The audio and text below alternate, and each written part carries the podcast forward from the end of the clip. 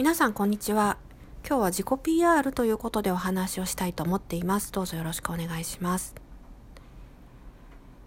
まずねあのちょっと覚えておかれた方がいいかなと思うことがあるんですけどエントリーシートにしても履歴書にしても自己 PR か志望動機かこの2つしか聞かれてないっていうことを頭に入れていただくとかなりブラッシュアップされたこうねいいものができるんじゃないかなと思ってるんですよね。で例えばあの履歴書のね写真なんかも全く同じ原理でしてであ私はね学生さんってあの大学生のねキャリア支援のカウンセラーだったんですよね。で学生さんもねこう面白いように2パターンパッと分かれるんですよ。で特にエアライン志望のね学生さんなんかもねいらっしゃってで今ってねちょっとエアラインも本当厳しい状況なんであれなんでねかわいそうだなと思ってるんですけどもうそれはね写真の重要性についてはいろいろ OBOG から聞いていらっしゃるんでしょう。かなりね投資してらっしゃいます。でかと思うともうねなんかこうスマホで撮りましたみたいな写真を印刷してくる方もいて本当に面白いなと思ったんですけど、まあ、要はね写真一つ撮っても自己 PR になるわけなんですよだからやっぱりね写真には投資してほしいなと思いますしまた男子学生はこう小ざっぱりした印象をあの印象づけるような写真をそしてまあ女子学生の方はやっぱメイクの力を借りるといいかなと思っているんですね。そして、えっと、実際に書く自己 PR の内容についてなんですけどまずねよくある感じのパターンから、えー、いくと例えばねあの大学生の方だったんですけど高校の頃はっていうことを書いてくる人がたまにいてそれはもう絶対 NG です。それから大学1年生の話をしてくる方も結構いるんですよ。大学1年生の時に〇〇っていうサークルに入って、えー、そこでそんなこうことをしましたとか、え、そういったのもちょっと古いですね。なるべく、なるべく、うん、近い方がいいと思います。あんまり古い話をされても、じゃあそっからなんかあなたは成長しなかったのかなっていうふうに思われちゃうのがオチなのでそのあたりはまず頭に置いていただくと。それから、まあ、自己 PR っていうのは要はこうあなたがこう今までね、まあ、聞かれてるのがね学生さんが多いかなと思うんですけど何を学生時代してきたかっていうことなんですよ。だから高校生であれば、まあ、高校生のこう自分のこうね3年間の中の、まあ、なるべく近い部分でハイライトの部分を大学生もまた同じなんですけどそういったことをこう書いていく必要があります。で、えー、よく本当によくねいろんな方にされる質問ありました。特に何にもないですと。まこれ本当にねもう何百人の人にね言われたんですよ。もうないんですよね別にっていう。別に普通に学校行って授業受けてバイトしてサークルしてみたいな感じだもんねみたいなことなんですけどでもねこれ前回も言ったんですけど絶対にねそのね中にあなただけのこう強みとかそういったものが隠されてるんですよ。でその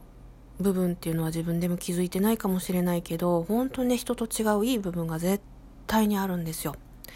もう短所は目向けなくていいですこの際。でもそこをもうほんとね刀を研ぐみたいな感じでもう一生懸命ね研いでね何書こうかなって言って考えてでハイライトの部分を書いていくのがすごくいいと思います。でよくねあの個人でなんかこうしたよりも団体でなんかこうした方ことの方がいいんじゃないかっていうことをよくね言われると思うんですけどやっぱりねそれはある程度当てはまってるかなと思っててやっぱりね会社っていうのはうん一人では回ってないのでねなんかこう団体とかまあ少人数でもいいんですけどその中でね何かこうあったことを書いた方がよくってでさらにねなんかこう自慢話みたいなのもこうちょっと聞いてる方は辛いんですよ。どっち、正直言うと。だから、なんか逆境系っていうのは結構よくって、それをこう、いかに乗り越えたかっていうことですね。で、あとですね、よくよくあるのが、あの、この先で面接に進まれた場合に、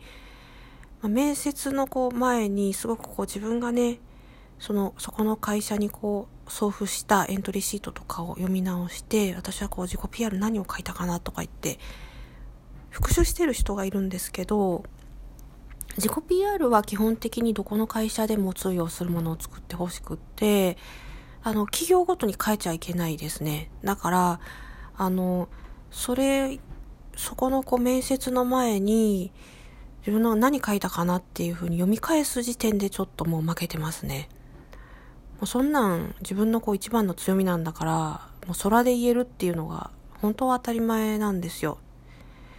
だからちょっとあの、その辺も考えていただきたいかなというふうに思ってます。でとにかく本当何回も言うけど絶対にこうねあなただけの強みっていうのを本当持ってるのでもうそこをねすごく強調してお伝えしたいかなと思っていますそれからねあの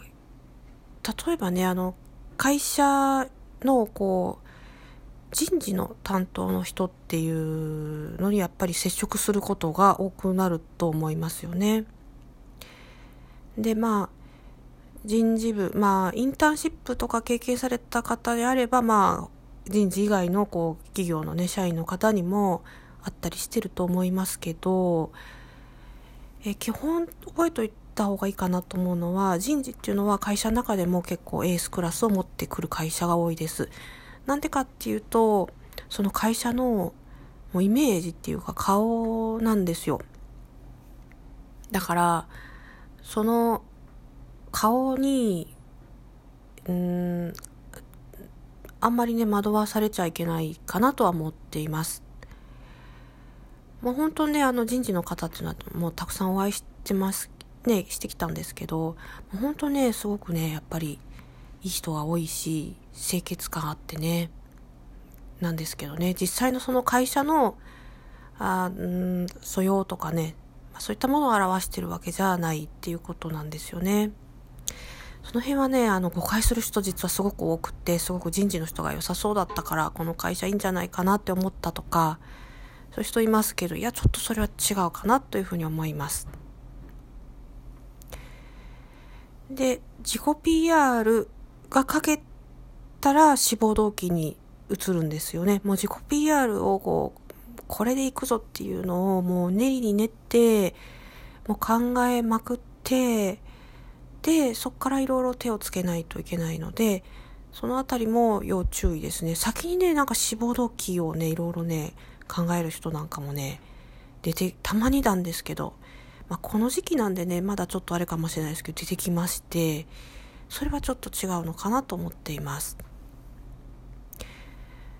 でもね、振り返ってみると、こう自分の就職活動をしてた時もね、全然ね、そういうこともね、わかんなくって、本当ね、間抜けだったんですよね。だからこの会社受ける時なんかも、大手のね、会社でね、志望動機どうしたらいいかわかんないから、もう御社の製品が好きでとかね、そんなこと書いてて最初はそれ全部ね、落とされるわなっていう感じですよね。なんでね、これからも、まあそういったね、ちょっとしたね、アドバイスをお伝えできたらな、いいかなと思っています。そして、今日ね、あの、自己 PR 編っていうことで番外編なんですけど、えっ、と、その今ね、人事の方についてお話ししましたけれど、面接にね、これから進むと、まあ、人事の方以外にも、まあ、いろんなね、方がやってくるんですよ。もう、いわゆる重役面接とかね、なるとね、いろんなこう、人が並んでて、結構ね、5、6人で、こう、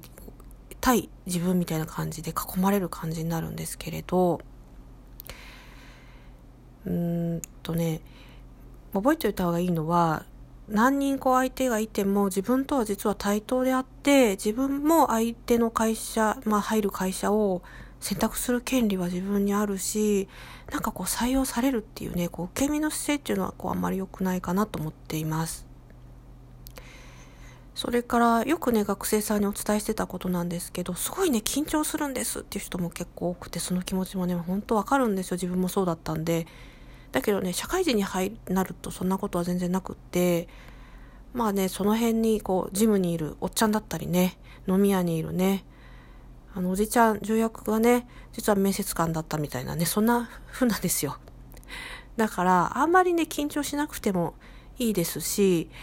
で、さらに言っちゃうとね、その面接官の人たちも、実はですよ、実は心のどこかでは、自分がこの学生さんに対してどう見られてるかどうかっていうのは気にしてるものなんですよね。これ面白いんですけど、面接受ける側だとどうしてもね、カチコチになっちゃって、まあ、何聞かれるかなとかなっちゃうんですけど、相手もね、実は自分のどうルックスとかね、見えてるか実は気になってるんですよ。だからなんかそういう風にね、考えると肩の力も抜けて、リラックスして面接ができる、に臨めるんじゃないかなと思っています。まあ、今後もね、こういった小ネタ情報なんか、ね、求人票の見方とか、そういうのもね、実はコツがあるので、お伝えしていきたいなと思っています。はい、ありがとうございました。